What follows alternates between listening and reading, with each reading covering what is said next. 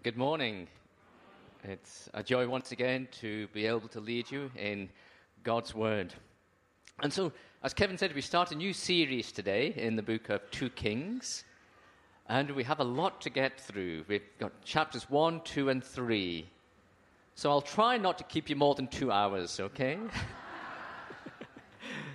but we will, we will try and read certainly chapter 1 halfway through chapter 2 and then the first few verses of chapter 3. That's where I hope to go this morning. Well, what, 2 Kings, yes, the title I've been given is Is There No God or Prophet?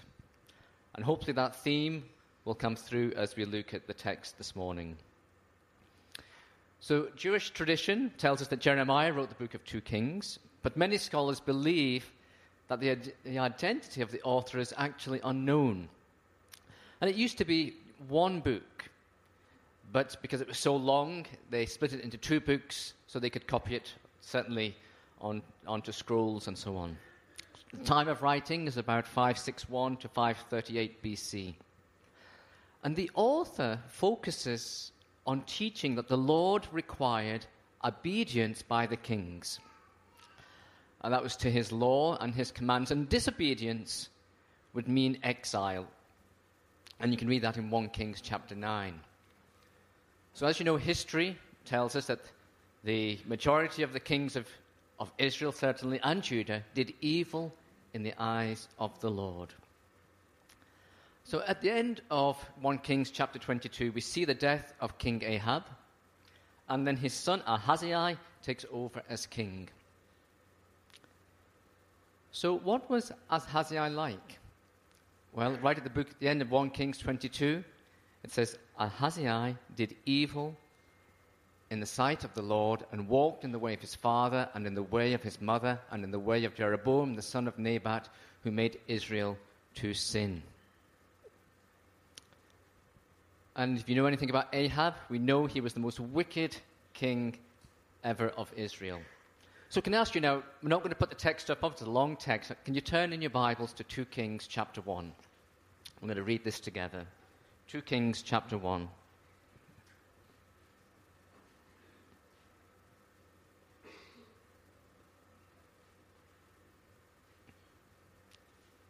And as we read this,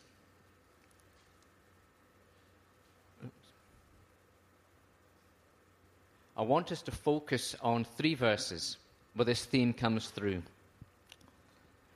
Is it because there is no God in Israel that you're going off to consult Baal Zebub, the god of Ekron? And that'll be found in verse 3, 6, and 16. So, beginning to read at verse 1, and I'm reading from the NIV translation. After Ahab's death, Moab rebelled against Israel. Now Ahaziah had fallen through the lattice of his upper room in Samaria and injured himself.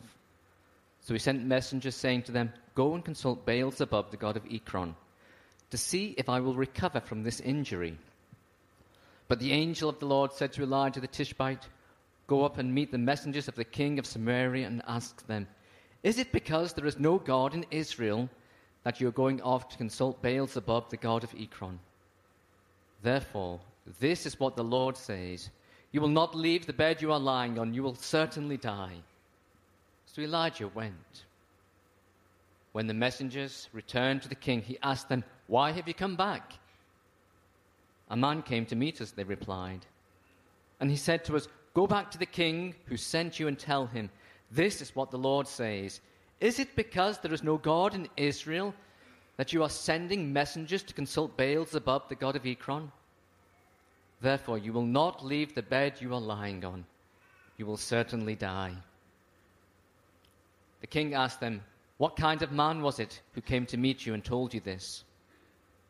They replied, He had a garment of hair and a leather belt around his waist. The king said, That was Elijah the Tishbite. Then he sent Elijah a captain with his company of fifty men. The captain went up to Elijah, who was sitting on the top of a hill, and said to him, Man of God, the king says, Come down. Elijah answered the captain, If I am a man of God, may fire come down from heaven and consume you and your fifty men. Then fire fell from heaven and consumed the captain and his men. At this, the king sent to Elijah another captain with his fifty men. The captain said to him, Man of God, this is what the king says Come down at once. If I am a man of God, Elijah replied, may fire come down from heaven and consume you and your fifty men. Then the fire of God fell from heaven and consumed him and his fifty men. So the king sent a third captain with his fifty men. This third captain went up and fell on his knees before Elijah. Man of God, he begged, please have respect for my life and the lives of these fifty men, your servants. See, fire has fallen from heaven and consumed the first two captains and all their men. But now have respect for my life. The angel of the Lord said to Elijah, Go down with him. Do not be afraid of him. So Elijah got up and went down with him to the king. He told the king, This is what the Lord says. Is it because there is no God in Israel for you to consult that you have sent messengers to consult Baal Zebub, the god of Ekron? Because you have done this, you will never leave the bed you are lying on. You will certainly die. So he died, according to the word of the Lord that Elijah had spoken. Because Elijah had no son, Joram succeeded him as king in the second year of Jeroboam, son of Jehoshaphat, king of Judah. As for all the other events of Ahaziah's reign and what he did, are they not written in the book of the annals of the kings of Israel? Amen. So, 2 Kings 1 starts by telling us that Ahaziah was perhaps walking on his rooftop palace and for some unknown reason, he had an accident. Maybe he put his foot through the lattice work, or maybe he fell through the balcony. Doesn't give us the details. But what we do, do know is that he's injured. And he's badly injured. Perhaps a broken leg, perhaps two broken legs, we don't know. Perhaps even paralyzed from a broken back. And I think most of us have been here, haven't we? For some, we've wondered, like uh, Ahaziah, is this the end? One minute all is going relatively well. You just go for a routine scan. You get the results back.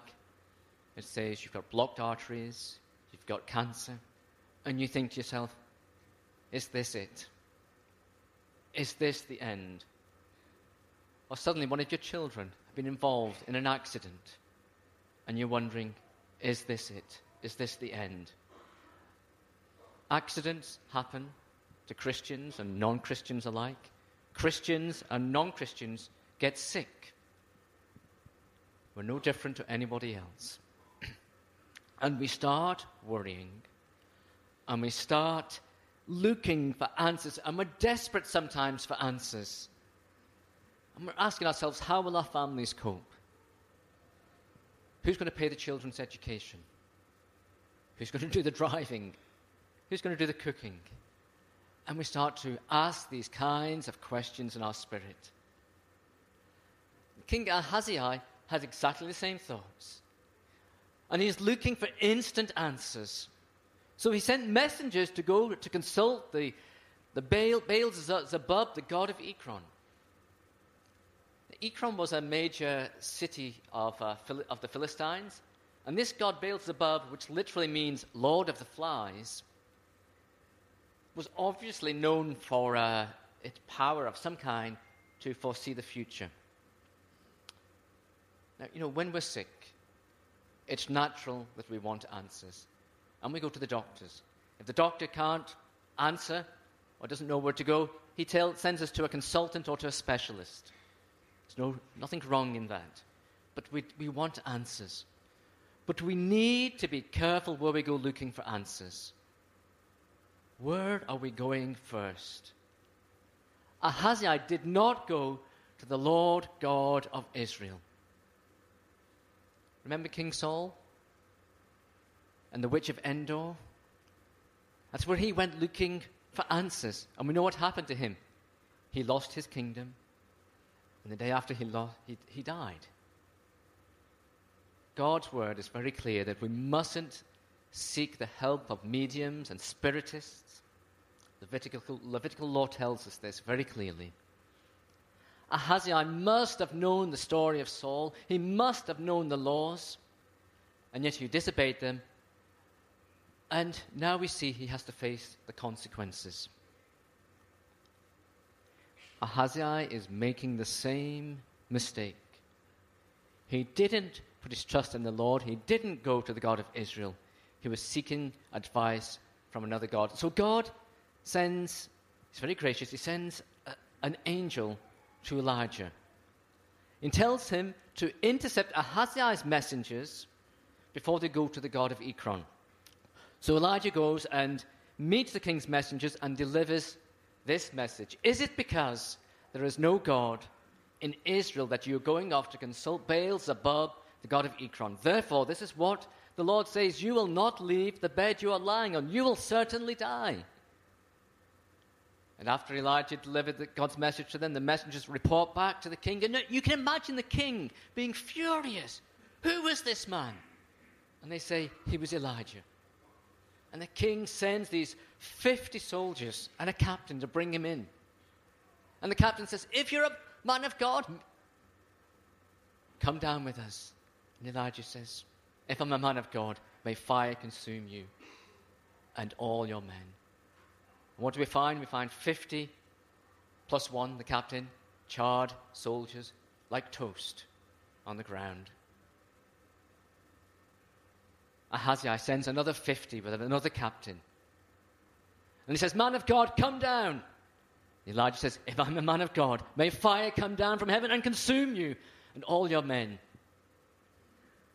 Fire comes down from heaven. Now we have a hundred plus two dead captains toasted on the ground. Let me pause here. Let me ask you some simple questions. Let's test your intelligence, okay?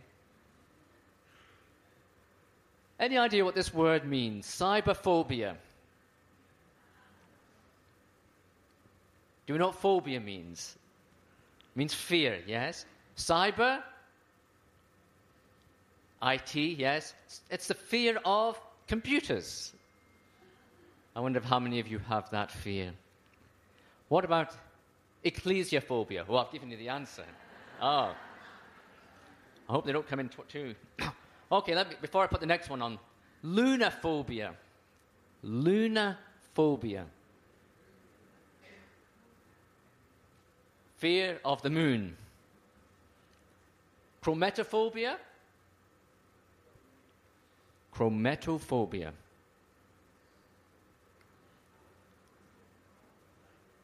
It is the fear of money.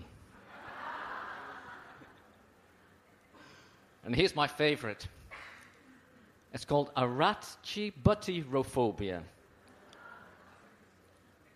arachibutyrophobia. Anyone know what this one is? It is the fear of peanut butter being stuck to the roof of your mouth.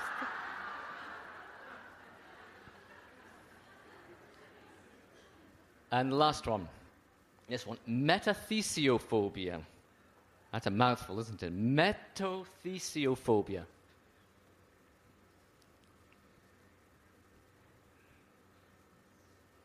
It is the fear of change. Now hold that in your mind. The question I want to ask this morning is do we really, really believe prayer can change things? Yes? Really? Do we believe in intercession? Do we believe that prayer can change people, can change circumstances, and can change situations? See, sometimes I'm not so sure because I go on based on my own life. See, sometimes I'm fearful of change. I don't like change. And if I'm really praying for change, it brings about change. And I'm fearful sometimes. For some, we see prayer as the last resort. We do a lot of wishing and hoping, but not really interceding with the Lord. You know, when we see someone who's struggling, I often ask, as I did recently, just a couple of weeks ago, I remember it clearly, can I help you? And the friend said, No, there's nothing you can really do. And I found myself saying, At least I can pray for you. Really, Wayne? Is that the least you can do? Or is it the most you can do? Prayer is the most we can do. It is much more than a last option, isn't it? And I hope we'll be reminded of that as we go through 1 Kings, chapter, or 2 Kings, um, chapters 1, 2, and 3. It's the same theme. I hope we don't have a, the fear of change this morning. Going back, going back to our story, the last captain who came to Elijah came with reverence for God and respect for God. They came asking for mercy and grace. They knew they had little choice but to, to do what the king had commanded. So, just as this final captain, with this army of 50, came to Elijah with a humble and contrite heart, contrite spirit, he asked for mercy and forgiveness. We must learn to do the same. We must learn to go to God first of all, with all our difficulties and struggles and problems, and all our questions. After all, He is the one who can answer. So let me go back to that important question. Is it because there is no God in Israel that you're going off to consult Beelzebub, the god of Ekron? So, could God be asking the same question of us this morning?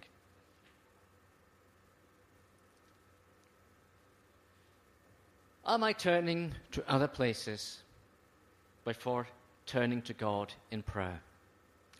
Wayne, is it because there's no God in your life that you seek help elsewhere? Listen, those of you who are in leadership positions, where do you go to first for help? Whether you're in the church, in business, in an office, in the workplace? Is it the financial books? Is it Google? Where do we go first? I'm not saying these things are wrong, but where is your first place that you go to for help? Is there no God in your life that you have to turn to all these other things before you turn to me in prayer, says God? Husbands, wives, is he perhaps asking you the same question? You're perhaps feeling lonely, feeling low. Um, you know, something has to change in your marriage uh, if it's to stay healthy and, and to grow. And so you turn to Google, you turn to self help books, you turn to spiritual retreats and conferences. And God is saying, Is there no God in your life or in your marriage that you have to turn to all these other things before you turn to me. And please don't misunderstand what I'm saying. I'm talking about priorities here. These are good things. Students, what about you? Perhaps you're feeling lonely at school, few friends. Grades recently have been poor, and you're struggling. Where are you turning to first? Is it to parents, to teachers, to Google, and the Lord is saying, Is there no God in your life that you turn to all these other things before you turn to me? So I believe this message is important for all of us. For those of us who are retired, we look to money first to solve some of our problems. Those of us just in the general, normal workplace trying to get through life. And we have stresses and we're busy. And we're so busy that we forget to consult God first. And he says to us, Is there no God in your life that you go after all these other things first before you consult me? See, we have a great God, don't we?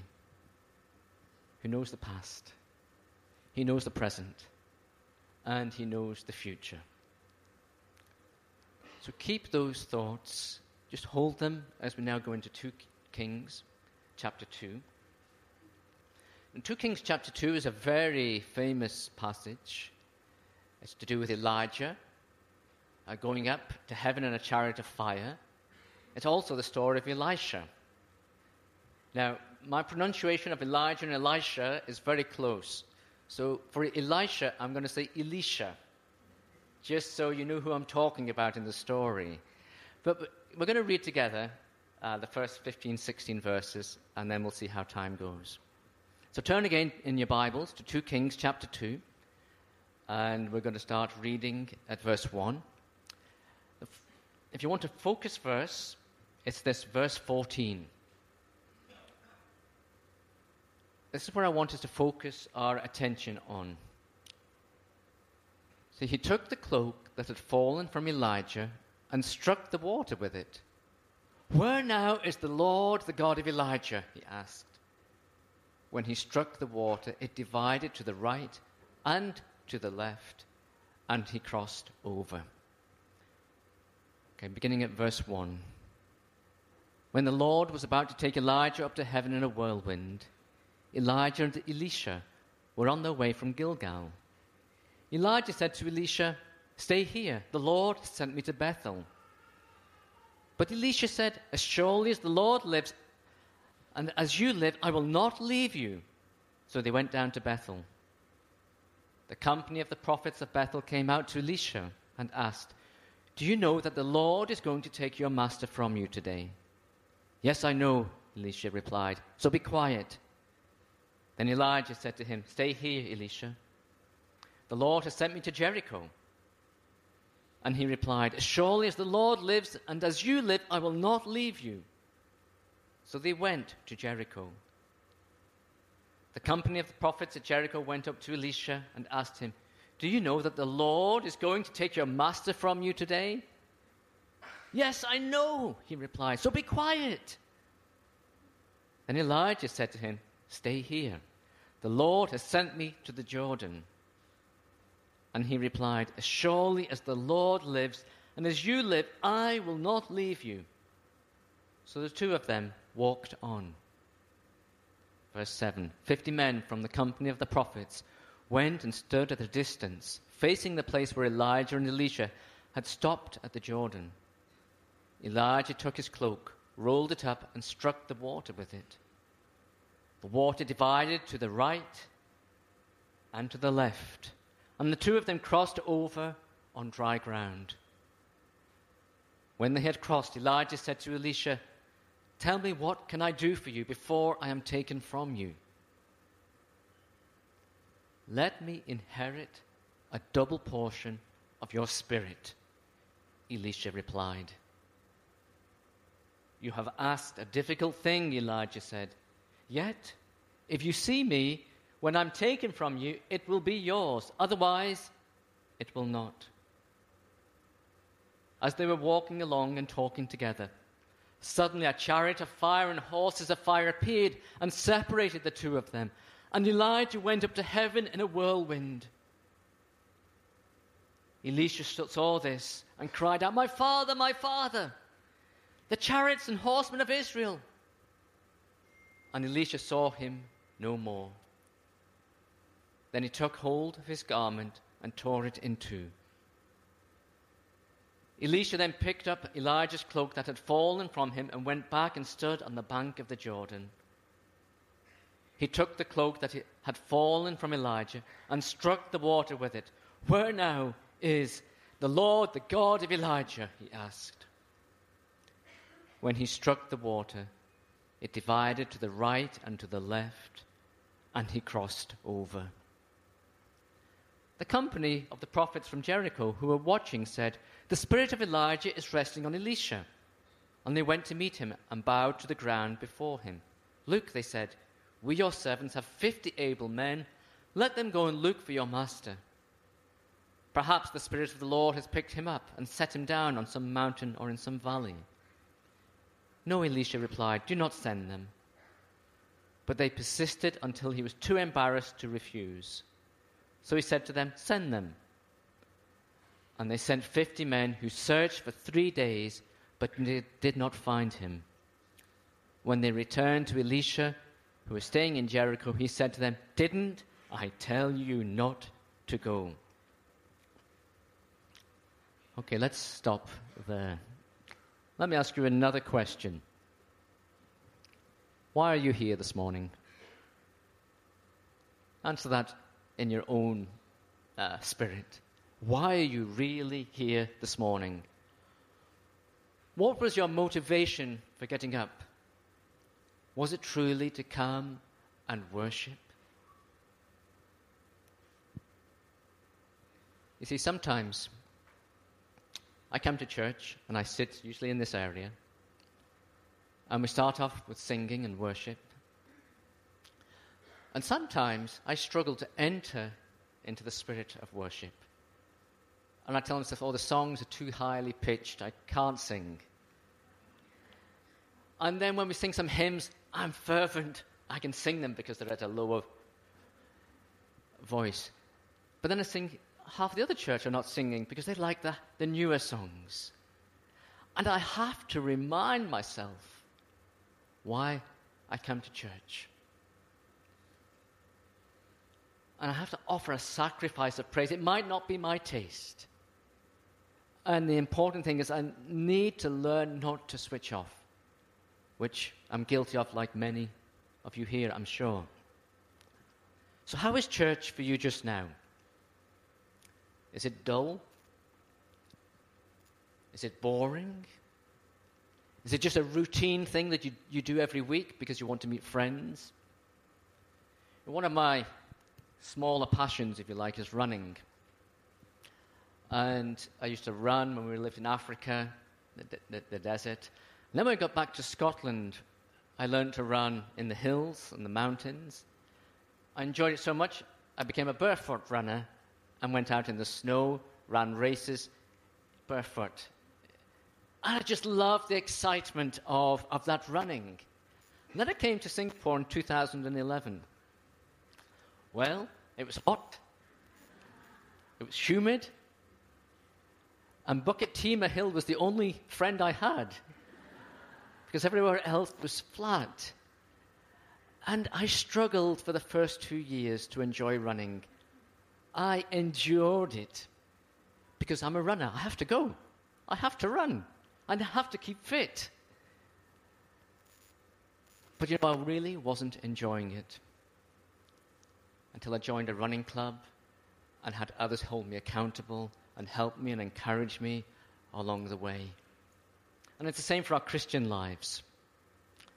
You know, as we go through Christian lives, things slow down. Our first love for God we say wanes or dissipates because of routine and, and apathy often.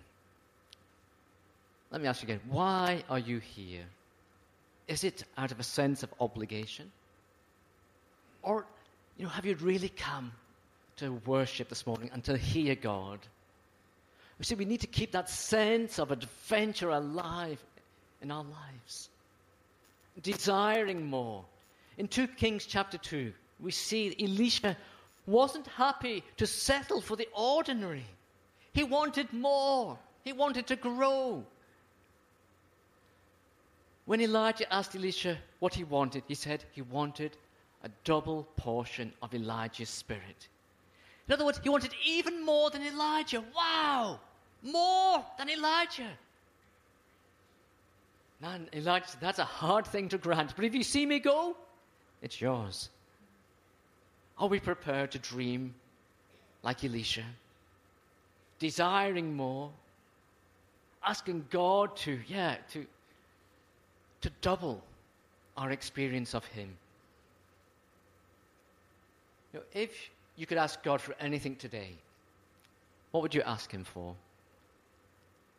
I'm not talking about material possessions, not talking about money but the spiritual realm. What would your life look like if you asked for a double portion of love? To love others.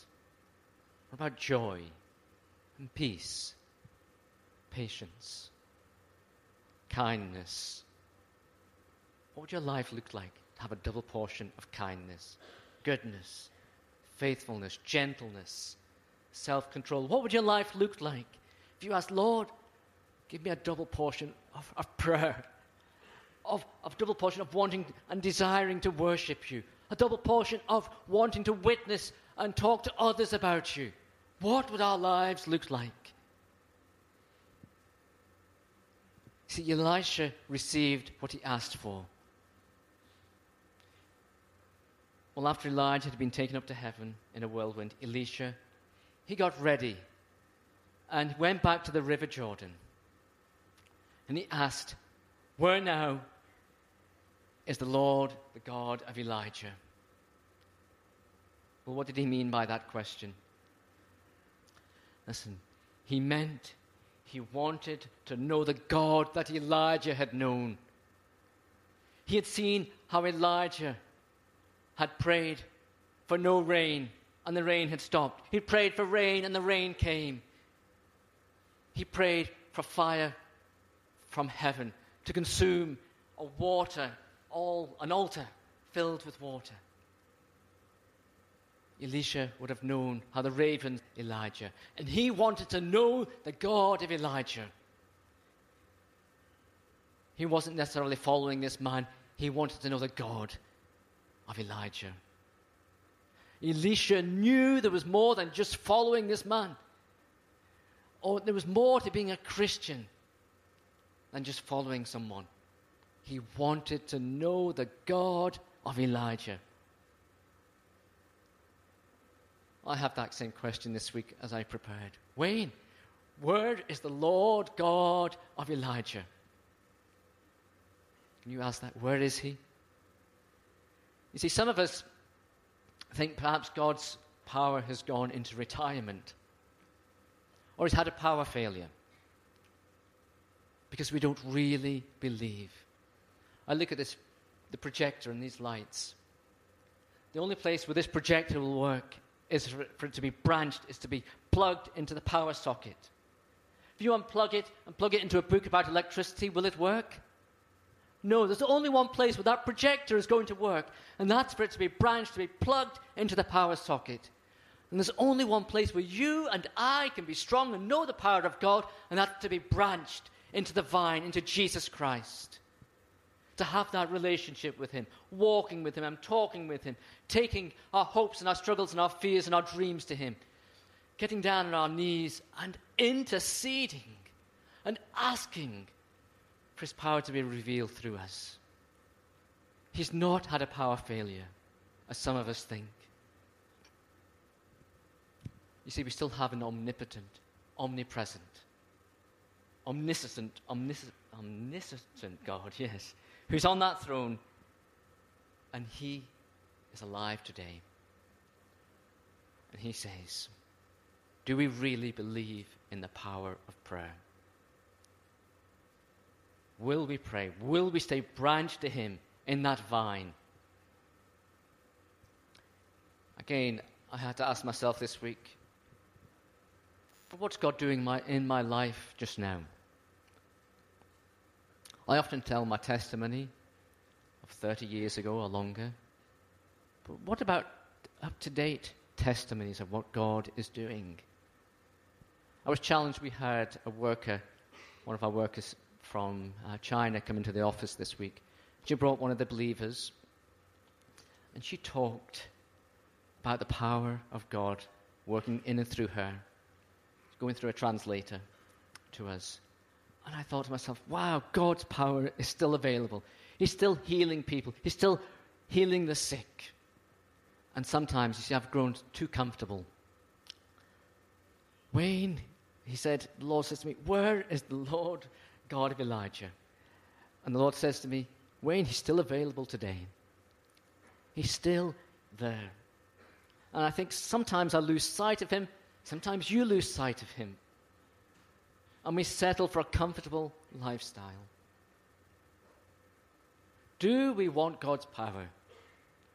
Will we ask for it? And the last question is are we prepared to pay, the price for that double portion? Because it will change things, it will change our lives, it will change the way we interact with others and our time of things. You know, I look at the moon. The moon by itself has no capacity to shine, it's just a rock in orbit around the earth. What it does, it reflects the sun back to earth, and we see the beauty of the moon, particularly at night time. And you and I don't have any capacity within ourselves to shine. But when we look at Jesus, we're in touch with Him, conversing with Him, His light shines through us, and others see a difference in us. Others see Christ in us.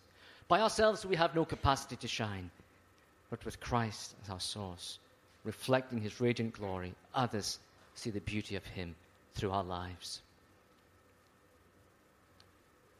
Let's move on a little bit further to 2 Kings chapter 3. We're doing okay for time, okay. And we're going to focus on verse 11. But Jehoshaphat asked, Is there no prophet of the Lord here through whom we may inquire of the Lord? So let's pick up our reading again, 2 Kings chapter 3. And we're going to start reading at verse 1. Joram, son of Ahab, became king of Israel in Samaria in the 18th year of Jehoshaphat, king of Judah. And he reigned 12 years. He did evil in the eyes of the Lord, but not as his father and mother had done. He got rid of the sacred stone of Baal that his father had made. Nevertheless, he clung to the sins of Jeroboam, son of Nebat, which he had caused Israel to commit. He did not turn away from them. Now, Mesha, king of Moab, raised sheep, and he had to pay the king of Israel a tribute of a hundred thousand lambs and the wool of a hundred thousand rams. But after Ahab died, the king of Moab rebelled against the king of Israel. So at that time, King Joram set out from Samaria and mobilized all Israel. He also sent this message to Jehoshaphat, king of Judah The king of Moab has rebelled against me. Will you go with me to fight against Moab? I will go with you, he replied. I am as you are, my people as your people, my horses as your horses. By what route shall we attack? he asked. Through the desert of Edom, he answered. So the king of Israel set out with the king of Judah and the king of Edom. After a roundabout march of seven days, the army had no more water for themselves or for the animals with them. What? exclaimed the king of Israel. Has the Lord called us three kings together only to deliver us into the hands of Moab? But Jehoshaphat asked, Is there no prophet of the Lord here through whom we may inquire of the Lord? Let's just take stock here. Jerome is now the, the king of Israel, and the king of Moab has decided to rebel against Israel, which meant for Israel they would get no longer receive lambs or, or wool. So Jerome gets in touch with Jehoshaphat, king of Judah, and also the king of Edom. And then they form their armies together. And they go out as three kings with all their armies formed together. Now you can picture this. It was hot, it was dry, and after seven days of marching around, they ran out of water. And Jerome cries out, What has the Lord called us three kings together only to hand us over to Moab? You see what's happening here? Jerome is blaming God. However, we don't see that he's, he's been in touch with God, he hasn't prayed to God, he hasn't asked God about the idea should he go to war. He's just done his own thing. Listen, are we any different? How often do we make choices, rash decisions? We don't ask God's advice, and then when things start to go wrong, we blame Him. In verse 11, we see someone who knows what to do. Jehoshaphat, the king of Judah, asks whether there is a prophet. And one of the officers says, Well, in fact, yes, Elisha, he's, he's, in, the, he's in our ranks. Jehoshaphat says, let's, let's go and see him, let's go. So they go off to see him. Let's pick up the story again, verse 13. Elisha's response, he said, Elisha said to the king of Israel, Why do you want to involve me? Go to the prophets of your father and the prophets of your mother. Wow. Basically, he's saying, Why come and running to the Lord now? Isn't it a bit late? No, the king of Israel answered, Because it, it was the Lord who called us three kings together to deliver us into the hands of Moab. Elisha said, As surely as the Lord Almighty lives, whom I serve, if I did not have respect for the presence of Jehoshaphat, king of Judah, I would not pay any attention to you. But now bring me a harpist. Wow, you know, I think what, what a response. What a response. In effect, this is what God says to us. If it wasn't for my son, Jesus, I wouldn't even look at you. Instead, I would punish you for your sins. It's only because of Jesus that God listens to our prayers, that God forgives us. You see, if we think we can approach God uh, without Jesus, we have no idea, we, all, we haven't really grasped just how serious and terrible sin is. We need Jesus.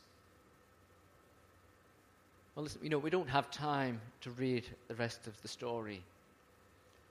But I want you to read it, and you will see, read it this afternoon, God does deliver Moab into the king's hands.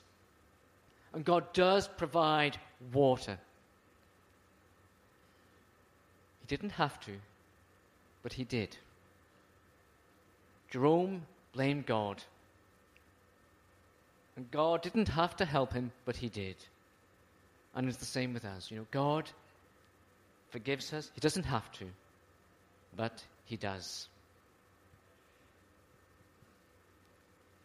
Listen, we don't want to be like King Jerome, blaming God for our problems. Instead, we need to admit and confess our sins and ask Him to forgive us. So I'm going to invite the uh, Crystal and the musicians if they could come forward. And I want us to finish with that song we started with. This is amazing grace. It's only by grace. It's only because of God's love for us that we can approach Him. Can I just have the last slide on? There's just a few questions I want you to look at and just pause for reflection. Again, do we really believe prayer changes things? I hope you say yes. And want that desire to pray more. Again, ask yourself are we turning to other gods before we turn to God in prayer? If you could ask God for one thing today, what would it be? What would it be? Where is the God of Elijah? Well, he's right here. He's amongst us. He hasn't had a power failure. And it's only because of Jesus that we can approach the throne of grace. It's all about amazing grace.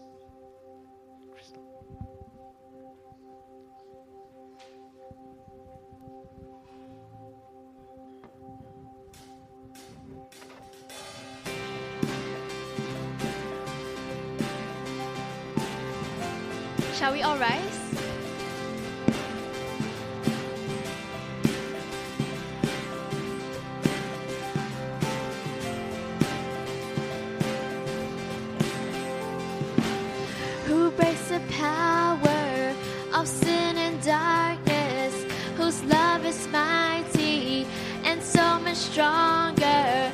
The King of glory, the King above all kings,